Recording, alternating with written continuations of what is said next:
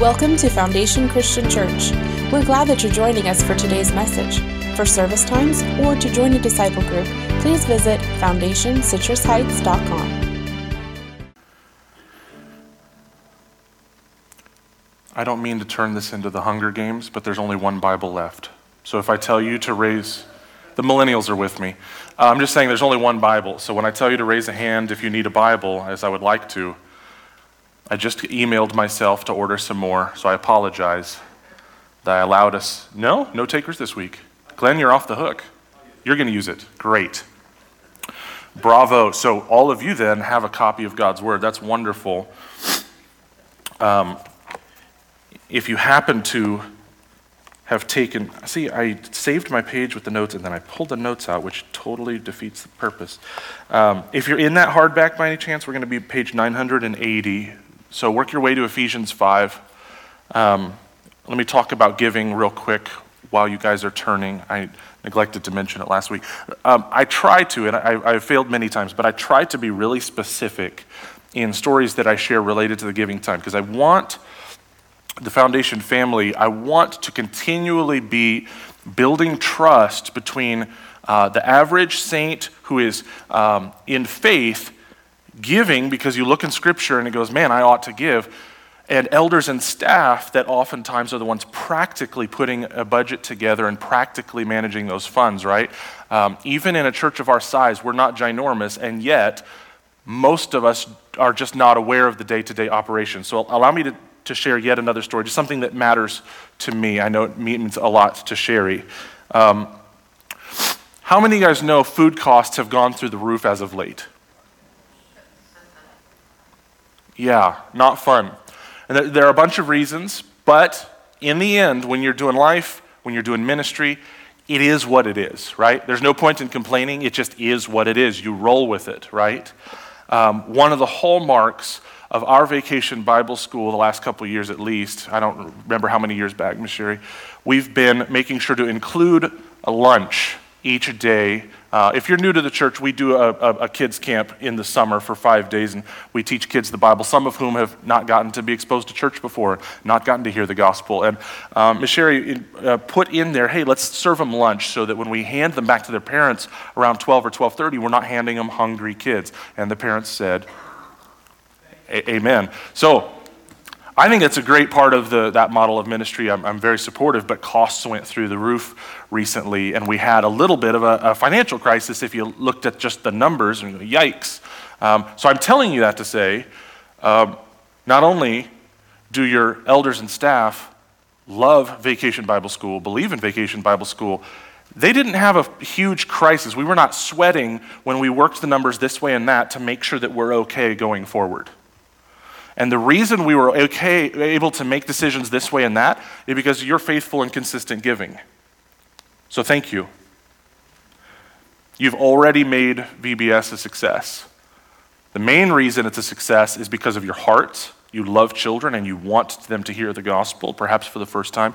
Uh, a secondary reason the VBS is already a success is some of you have already decided, maybe a long time ago, that you're going to sign up when the time comes and you're going to serve. And a third reason it's a success is because of your faithful giving. Make sense? So there are some online ways to give. Um, there is a silver bucket at the back. Thank you. Um, all right, let's do some Bible teaching. Uh, a few weeks ago, we started Lent and the encouragement, and I put these three words down beneath the title of the series for me because I am a dog chasing my tail and I forget everything. So, this is my encouragement to this family during Lent uh, to choose something to, from which to fast, because fasting reminds us that we do not live by bread alone, but by every word that departs from the mouth of God. How desperately do you need to believe that? I need to believe that in a, in a big way. I've been following Jesus for over 30 years, and I still struggle to believe that. Um, I want to encourage you, as always, to keep reading through the Gospel of Matthew together uh, during this time, uh, trying to set the bar really low. As I said uh, in our Lent service, it's only 28 chapters, and we've got 40 days, so we're, we're going to do uh, just fine. And, uh, and then prayer. Uh, I want to keep putting before you the, the prayer that is very beautiful and practical during the Lenten season. To try to say this every time you think of it, I'm trying to do it in the morning when I wake up. Jesus, I am so sorry for how much my sin cost you. Thank you for saving me. The weight of the cross should lead to gratitude, right?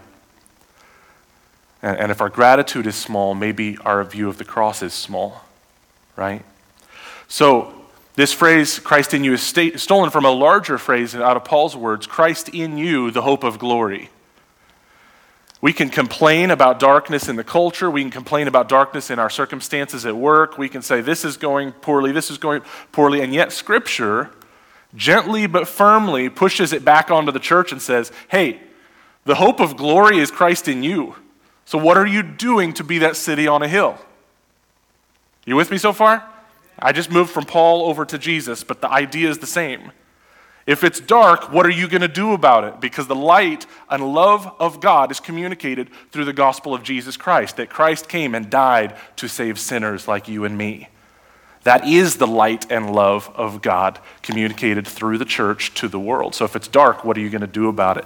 And then during Lent, the way we're unpacking the series is to take a look each week at a different sphere of influence, a different area of your life or potential area of your life, to go, when Jesus steps into that to be light and love, what might it look like or what should it look like according to scriptural commands? So we are doing Christ Jesus in our marriage is the topic today. And I want to say the same thing that I've said twice before when we've done marriage series. Sometimes preachers don't tell you a week in advance what they're preaching on because they don't want low attendance. Right? Um, I used to, when I was a youth pastor, I used to tell them on purpose, yes, we're talking about sex next week because I wanted high attendance. It was awesome, it worked every time. Um, we are blessed to be a genuinely multi generational church. We have some age gaps in our demographics, but in general, we have four generations in our church, for which I'm very grateful, maybe five, uh, if you're being technical about it. And uh, if, if we're anything like the United States broad demographics, we might not be, about half of adults are currently married in the United States. Of the half that are not, maybe it's never been married. Maybe I was married and I lost my spouse to death. I, I was married but it ended in divorce. Something happened, okay? Um, there is a temptation. The brain is always looking for information that is relevant to me. We're all cha- t- tuned in to the same radio station, WIFM, what's in it for me. And so when I say, hey, we're, we're teaching about marriage, if you're in a spot, and only you know this, you loved the same man for 45 years and he has gone to be with Jesus and it's just not on your radar to get married again, right? Or for whatever reason, or if you're young and you're going, man, I can't, I don't even know if I'm, that could be years away. I want to submit to you, and it's kind of this first point, but it's, uh, I want to be more explicit. Because Scripture tells us that marriage is an image of Christ's love for the church, every Christian needs to care deeply about the state of marriage, whether you're married right now or not. Because it's a picture of Jesus. It's one of the ways God shows his love to the world. Right? So, if in all of Sacramento, if there was one billboard that was owned by Jesus Christ, and you happened to be blind, but you're a blind Christian, do you still deeply care about the state of that billboard? Yeah, because you're a Christian and you want the city to know Jesus. All right? That was a weird analogy, but it's the best I can do. So I'm asking you to care deeply, whether or not you see marriage being on the horizon in your life, whether it is something you are doing now. Uh, this is a beautiful, clearly biblical way that Jesus shines in us and through us. And so I want to uh, ask you to pay close attention to Paul and later to the um, mother of King Lemuel when we go to uh, Proverbs 31 later on. So, discussion question. Sorry, introverts. Go ahead and turn around, introduce yourself to your friend nearby. We're going to do a discussion question. Say hi, tell them your name.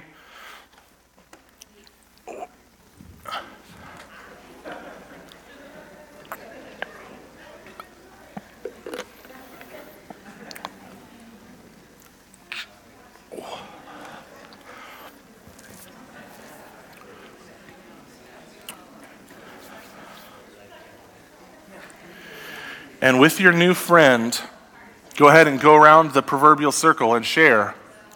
What do you believe is the biggest struggle in marriage? What do you believe is the biggest struggle in marriage? I'll give you 90 seconds. Single people, grab a married person fast. this row right here. Turn around and ask them.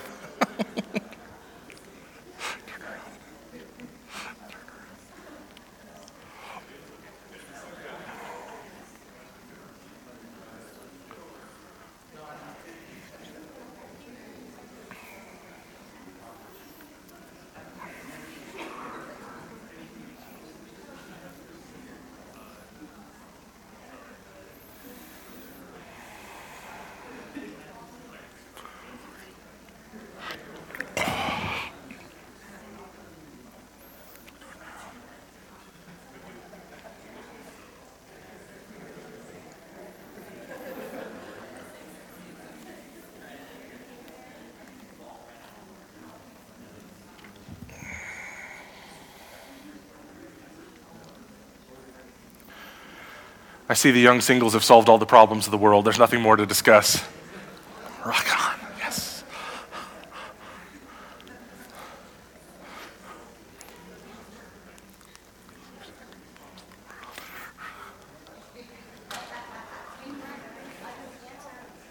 You know the answer.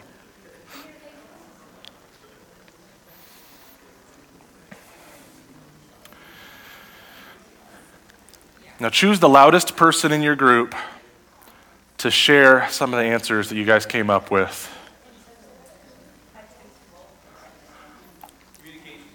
Communication. That's a great one. What else might be the biggest struggle in marriage? I don't want to grow up. Oh, I'm a Toys R Us kid. There are a million toys at Toys R Us that I can play with. Yeah, yeah, yeah. Totally. Something Right? The desire for easiness. This would be easier if you just thought like me or, yeah. How about as you grow, people change and they have trouble staying in love because some of them outgrow the other. Could I go a layer beneath that? The assumption that my spouse will never change. Yeah, young ones, you should be taking notes. Yeah. I, I, I listened to a pastor a few years ago. He's only in his mid 40s, but he says, I've been married to five different women.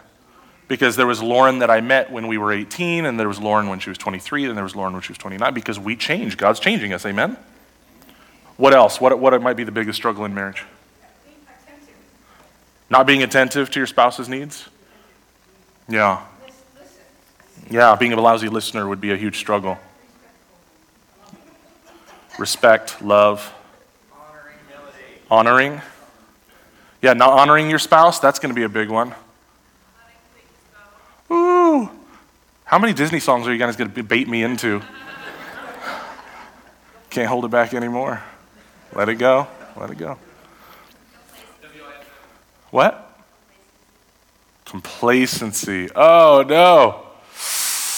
Yeah, yeah. We, we're okay now, so let's just coast. Everything will be fine, right? Humility. Humility. Oh, my goodness. Patience. Unforgiveness. And you drop the bomb from the second floor. Right? How many of you guys testify that when we play this game of, oh, they hurt me, but I'm going to overlook it, and it's, it's just a little bit too big to overlook, it still hurts, and you're going to not deal with it. 20 years later, it has not magically solved itself. Right? It could fester for 30, it could fester, just keep going. Anything else before we move on? Whew. See, I think we should do the discussion question and then I build out the sermon series based on you guys' answers. This is good. This is real good. I know. What's wrong with me? I agree with you guys' answers. Note takers, let's go fast and furious. Oh, does Ephesians 5 address some of this? When Jesus steps into our marriage, this happens, by the way. When he saves you, he steps into everything, whether you like it or not.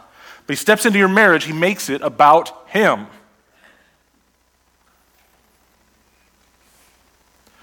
Because he's not a religious guru, he's God.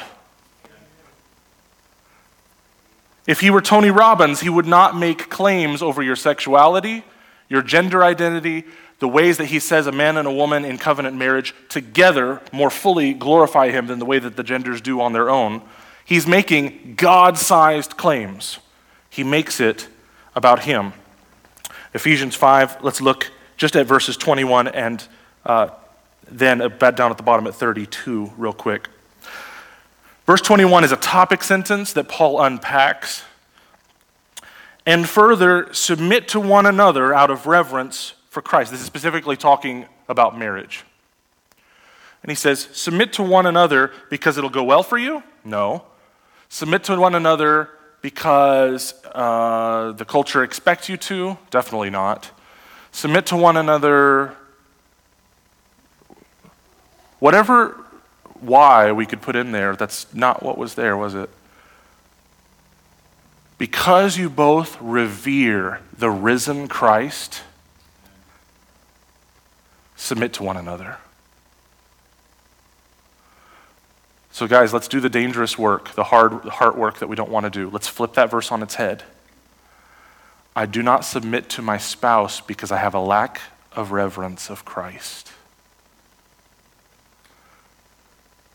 I, I don't submit to that. I'm demanding my own way. I'm domineering. I want it my way out of a lack of reverence for Christ because Christ designed not only my spouse and me, he God, the eternal God, created this institution of marriage. He has the rights to say what it ought to look like. Look down at verse 32. This, talking about the two becoming one, this is a great mystery, but it is an illustration of the way Christ and the church are one. We'll read the middle verses in just a second. But he's reiterating, just so we don't think it was a one off all of marriage. And so the Sadducees didn't believe in the resurrection, and they're trying to trap Jesus into something. And so they say this really dumb theoretical story. Hey, a man marries a woman, but he dies before having children. So the other brother marries her, but he dies before having children. And this continues on until seven brothers had all married the same one. Like it's ludicrous upon ludicrous. And that's kind of the point.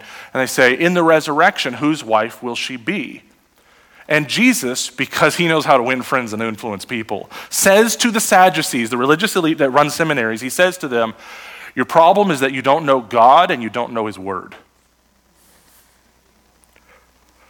Other than that, he had lots of friends on Instagram. Like, right? Walk into the seminary and you don't know God himself and you don't know the Bible. That's actually your problem. He says, In that regard, you'll be like the angels of heaven. What? Guys, marriage is a temporary and beautiful image. It's not as temporary as the state of California would like it to be, where you fill out some forms.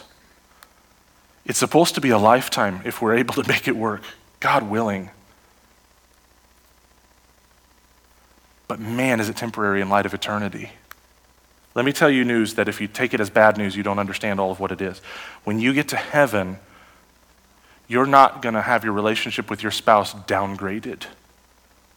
This is what I was afraid of even before I knew Emily. When I was a teenager and somebody showed me, hey, Greg, Christ is, Christ is uh, showing his love for the church through marriage. You're not going to be married in heaven the way that we view marriage now, I was immediately bummed out because I like the idea of ever increasing intimacy until I think it was Francis Chan said to me about 10 years ago, Hey, no, no, no, no.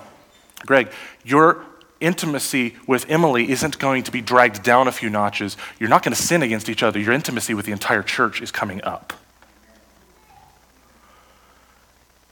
However much you love your spouse or your closest friends, imagine all of the intimacy being dialed to 11 because we don't sin against each other anymore. And everything is known and everybody is fully known, just like the first two chapters in the garden. Don't worry about your spouse being downgraded. That's not the point of the new heaven and the new earth. The whole point is that intimacy is upgraded, and the ultimate intimacy is we, the bride, being married to the bridegroom, Jesus. A God and his people united perfectly. That's the point marriage is about Him. So I want you to go into the very, very theoretical world of a man trying to make his way down the road, and his wife is sitting shotgun. Are they in the same car? I just told you. Can a, gar- can a car go more than one direction? Can the car be, at the risk of oversimplification, on the road or off of the road? Those are the two options, right?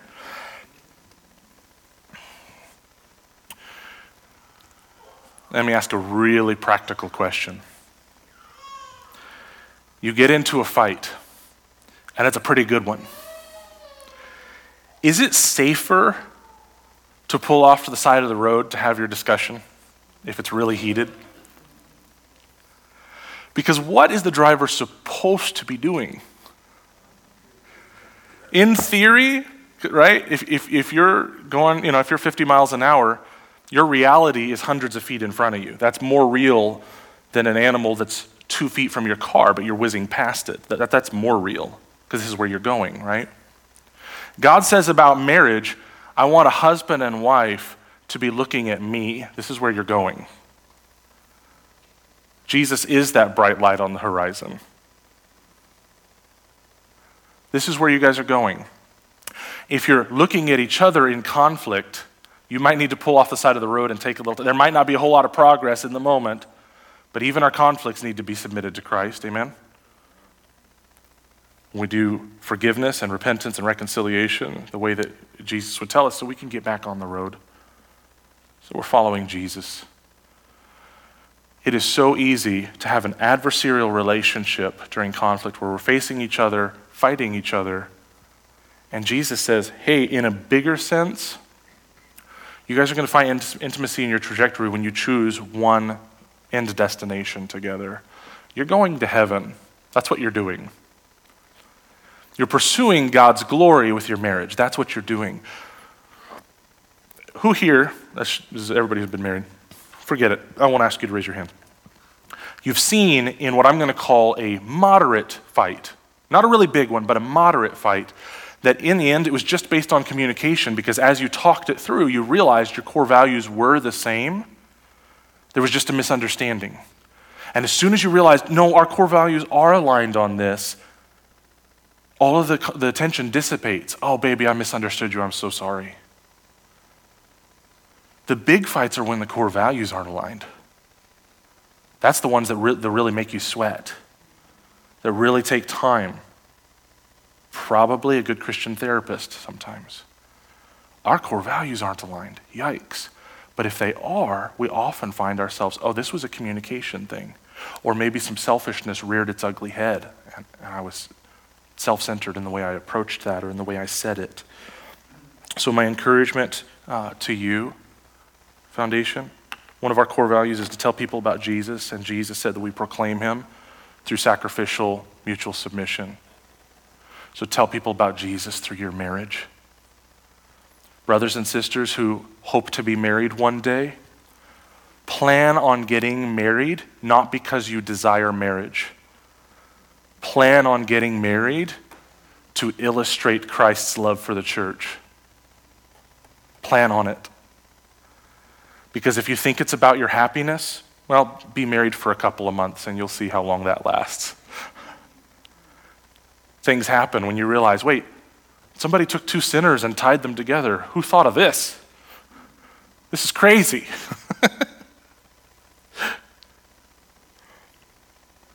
Tell people about Jesus through your marriage. Second, when Jesus steps into our marriage, he fights the curse of Genesis 3:16. Did you know this? Christmas we sing, far as far as the curse is found. What kind of a theological jerk takes Genesis 3 and shoves it into my Christmas song? I was trying to feel happy. The theological jerk says, oh, no, no. Christmas is him rolling back a curse. This is the best news ever. Okay? Who here wants to testify that the curse of Genesis 3 is not fully rolled back? We're still living with it. Okay. 316. Let me read it to you in case you're new to church or you forgot. Humanity just decided they were smarter than God, and they said they're going to do it on their own. And God's telling Satan and the woman and the man that there are horrible, devastating consequences to what they've just done.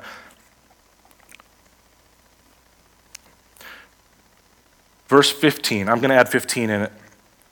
And I will add hostility between you and the woman, meaning the serpent, the serpent and the woman, and between your offspring and her offspring, aka demons. The uh, angels that have rebelled against God and humanity will be constantly in conflict.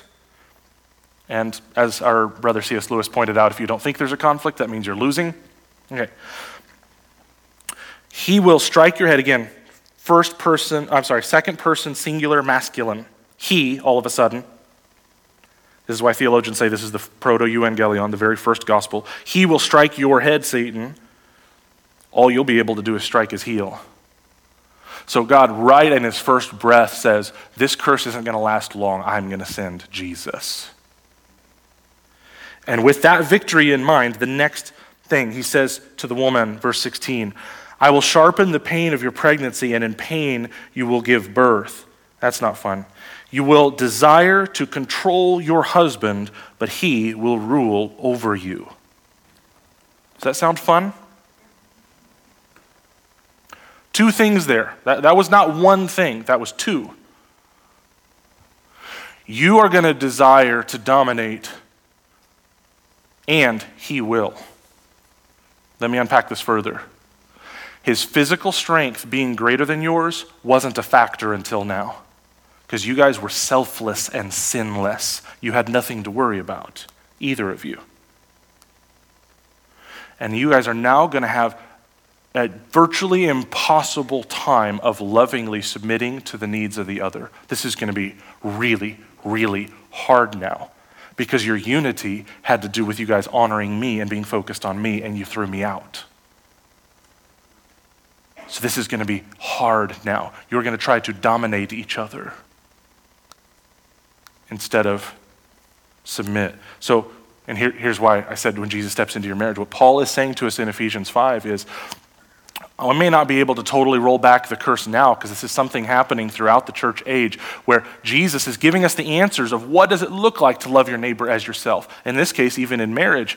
Here's how to do it now. Here's to find greater joy now. Here's how to honor God now. It's not going to be perfect, but it's coming. There will be a day where you don't sin against one another.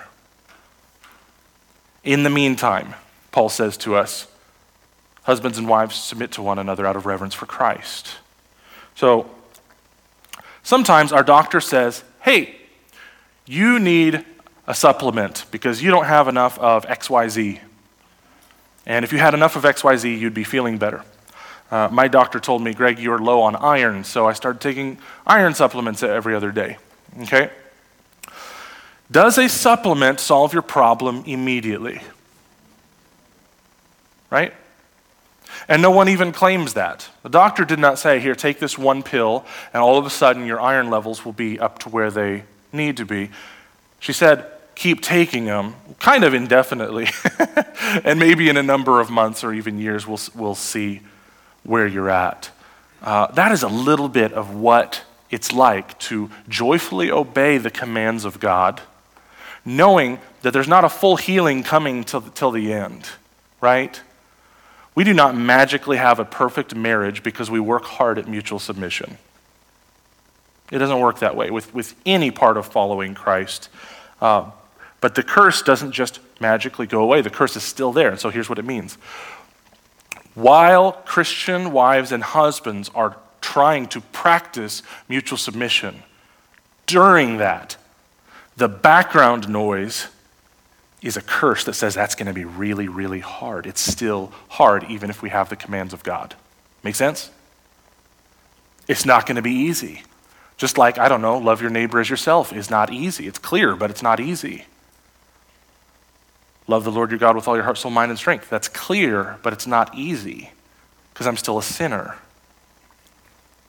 So, those of you who love Jesus and are married, or those of you who love Jesus and plan to be married,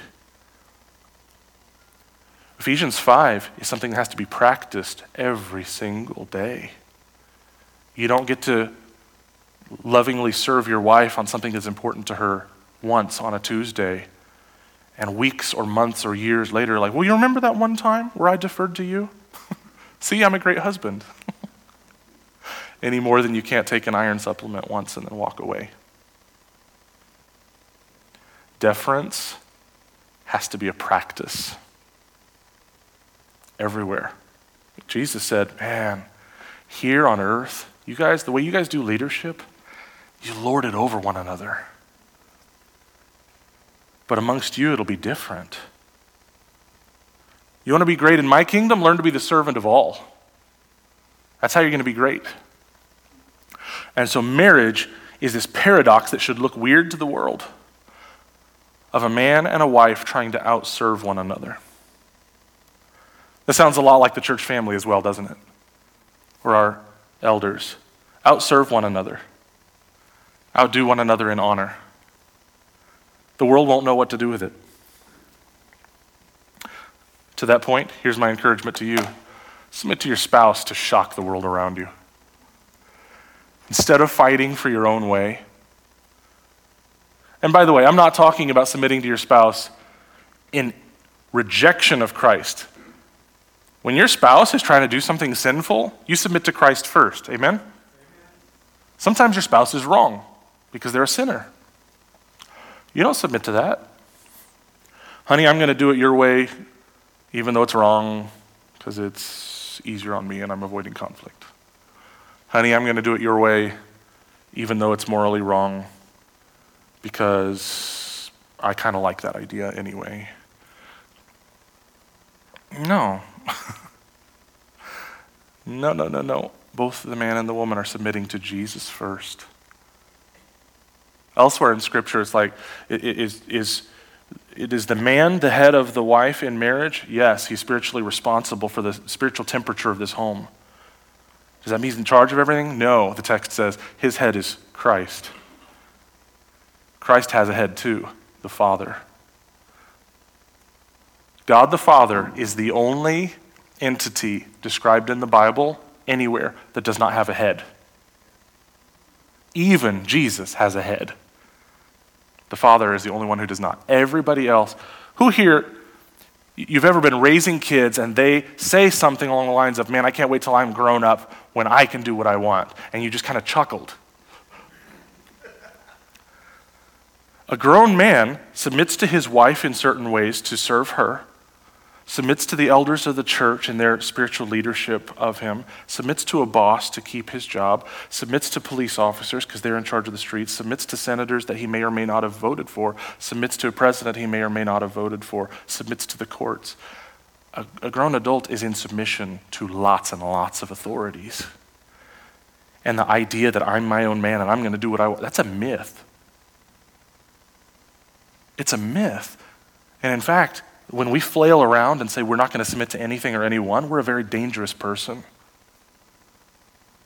We become very, very dangerous. So, you want to shock the world? Don't fight for your own way and look for opportunities in the middle of that conflict. Like, hey, can I just take one for the team and love and serve my spouse? Could I just. Again, one pastor I listened to when he talks about mutual submission, he says, I try to lose every single fight on purpose, hundreds and hundreds of times.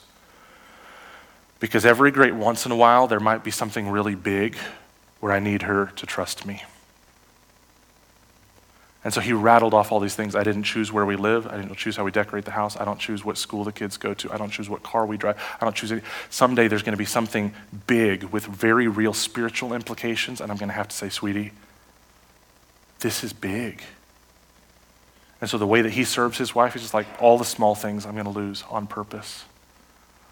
And by the way, we're not talking about one of the spouses being turned into a doormat. Okay? When you lose your voice, you're a doormat, not a spouse. Right? And we are constantly, we are in a culture that is very tempted for the man to dominate and the woman becomes a doormat or the woman fights back for her rights and she dominates and he becomes a doormat. Neither should dominate, neither should doormat.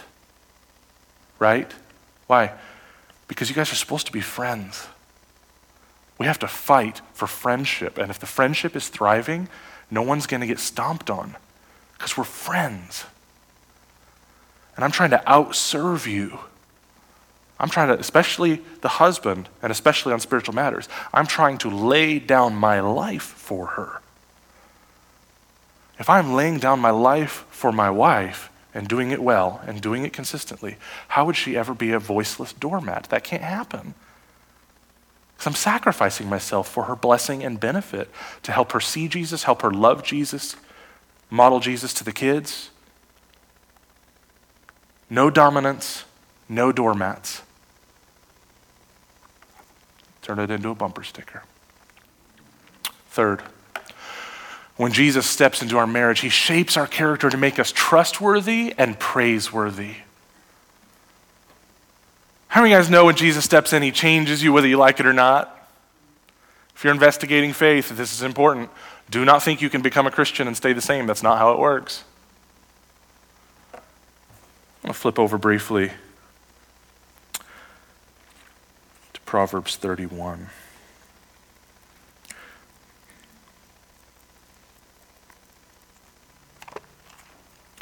As I pointed out a year and a half ago, but I don't expect you guys to memorize my sermons. This text has been used brutally, not even necessarily by preachers, although maybe preachers have screwed this up. Uh, how many of you guys know when you read the Bible, Satan loves to whisper in your ear what it means? No, just me? Okay. Uh, a Christian woman reading this text is going to have Satan whispering in her ear immediately, You have to do everything. You don't really love God unless you do everything. You sleep, you're so weak. What do you need sleep for? Right? Satan would love to make it all about you. He's fine with our narcissism, even if it's our I'm the martyr narcissism. He's fine with it because as long as your eyes are off Jesus, he's fine. It's not what the text says.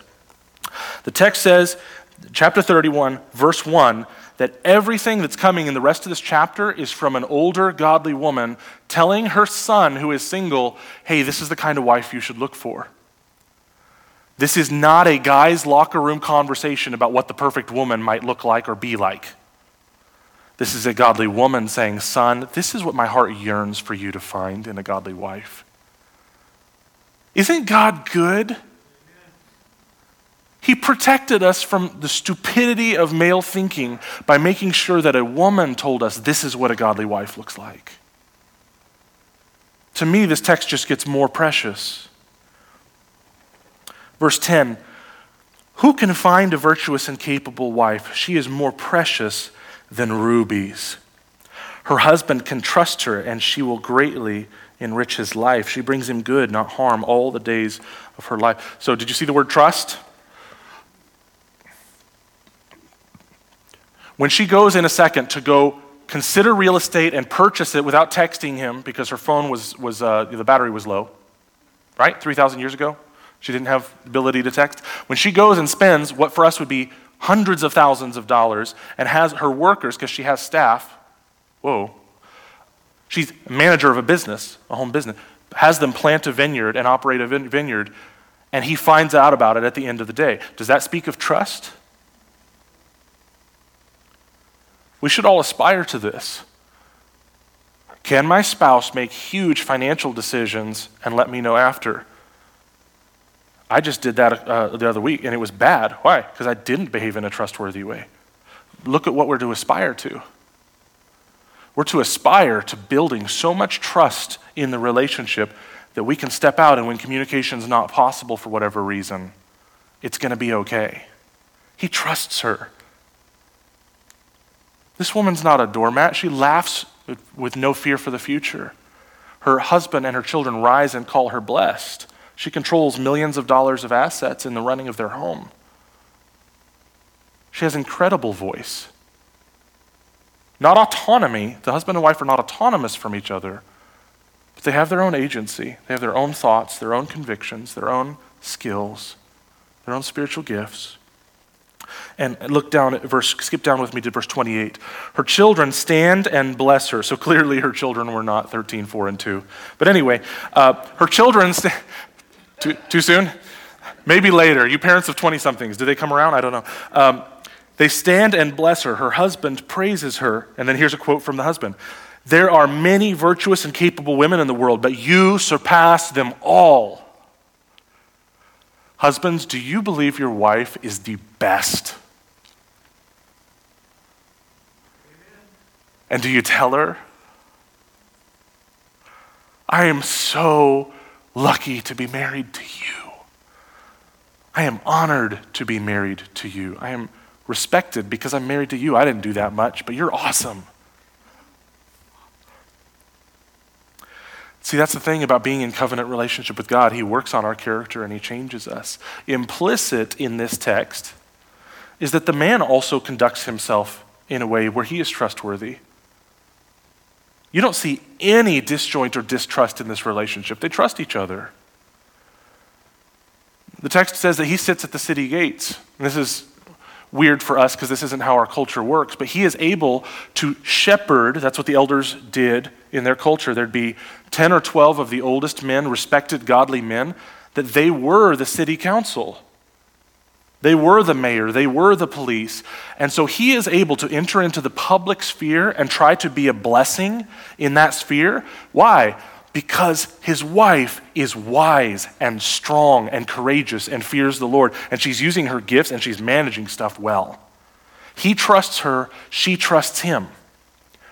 And they're able to go do different things and do really well at it. When you're in relationship with God, He's working on your character and He's making you praiseworthy. He's making you trustworthy. I won't ask for raised hands, but how many can think back a few years and go, man, I, if it weren't for Jesus, I wouldn't be doing much that was very praiseworthy. I can remember ways in which I was not trustworthy. And yet, God's design for marriage is He wants to build both of these things. Fellas, read the Bible until you're the husband your wife dreams of.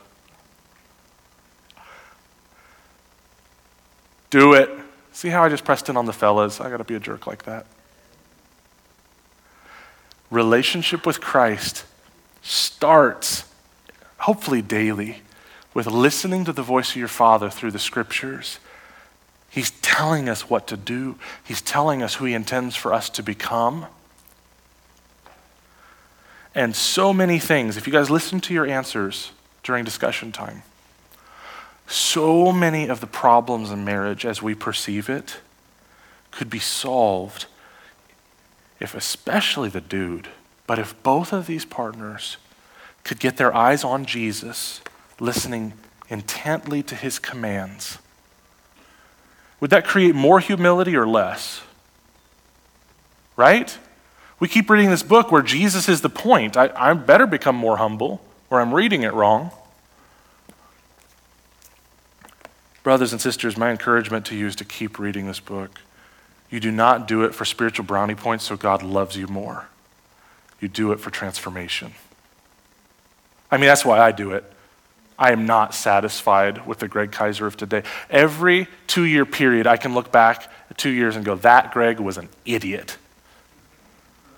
And the scary part is you know the people around you already knew. I just couldn't see it. I had to look in scripture and go, ah, I need to change. So I'm going to pray for us. God, we uh, declare out loud to ourselves what you already know. There are blessings in Ephesians 5 and Proverbs 31 that we really, really need. I want to pray specifically, Lord, for those who are not married right now, but maybe uh, desire to be married in the future. You've got plans for them to glorify you through that. Um, I, I, I just, I know how much of this text today, these texts, I just did not grasp when I was single, and I have, I wish so desperately I would have grasped it, and so I ask for a blessing for them. God, for my brothers and sisters who are in the room who used to be married and, and uh, they're not anymore, I ask that this family would love them really, really well and serve them really, really well. Um, God, although this is an image of uh, your love for the church, we know from other places in Scripture that singleness is a gift that can be manifest in very specific ways uh, to glorify you. And so I ask for blessing for single brothers and sisters in their journey of how to make a big deal of Jesus in their life stage. God, make us a people who are so humble and so submissive that we're always loving and serving you, loving and serving our spouse. God, for those of us who are parents, aunts, uncles, grandparents, as we shape the next generation, would we please help us to model submissiveness so that these kids would grow up with a really healthy view of marriage? Do this for the glory of your name. Do it for our joy. Do it for our city who really needs to see you. precious name of Jesus, we pray. God's people said. Amen. Some quick announcements. Sorry, I went long. Um, some of you have noticed the bins for food donations. That's a, a ministry that's being run by the homeschool co op that meets here on property. Next Sunday is the last Sunday to donate if you're dropping off uh, canned goods. Next, we are doing baptisms and child dedication on Palm Sunday. That's April 2. So uh, I already told you guys back in January, if you're interested in being baptized, come talk to me. But if you happen to not be here back then, uh, come and talk to me. Um, and so if you'd like, if you have a, a uh, had a baby, adopted a, a, child, and you'd like to dedicate really your parenting to the Lord, if you'd like to do that on Palm Sunday, come talk to me. We're going to do that. Uh, it's going to be a really good time. Um, and then the week after, we're going to celebrate Easter together by having breakfast at 8 before the service, and uh, the service at 9 celebrating the resurrection, the most beautiful and powerful event in world history. And then we're going to uh, have fun. The kiddos get to run around and open eggs and have a great time making some Easter memories after the service. Uh, last thing, if you love Jesus Christ and consider Foundation your church home, we've been doing some voting this week through email on the online budget. If you did not vote through email and you would like to, uh, there are going to be paper instructions at the back where you get to sign and do all that jazz. Uh, the requirements are that you are at least 16 years of age. More importantly, that you love Jesus Christ and you've called this your family for at least six months. Those are the requirements. It also helps if you're a Dallas Cowboys fan. Um, so that part wasn't in the bylaws, but I just thought I'd throw it in there. All right? I love you guys. Have a great week.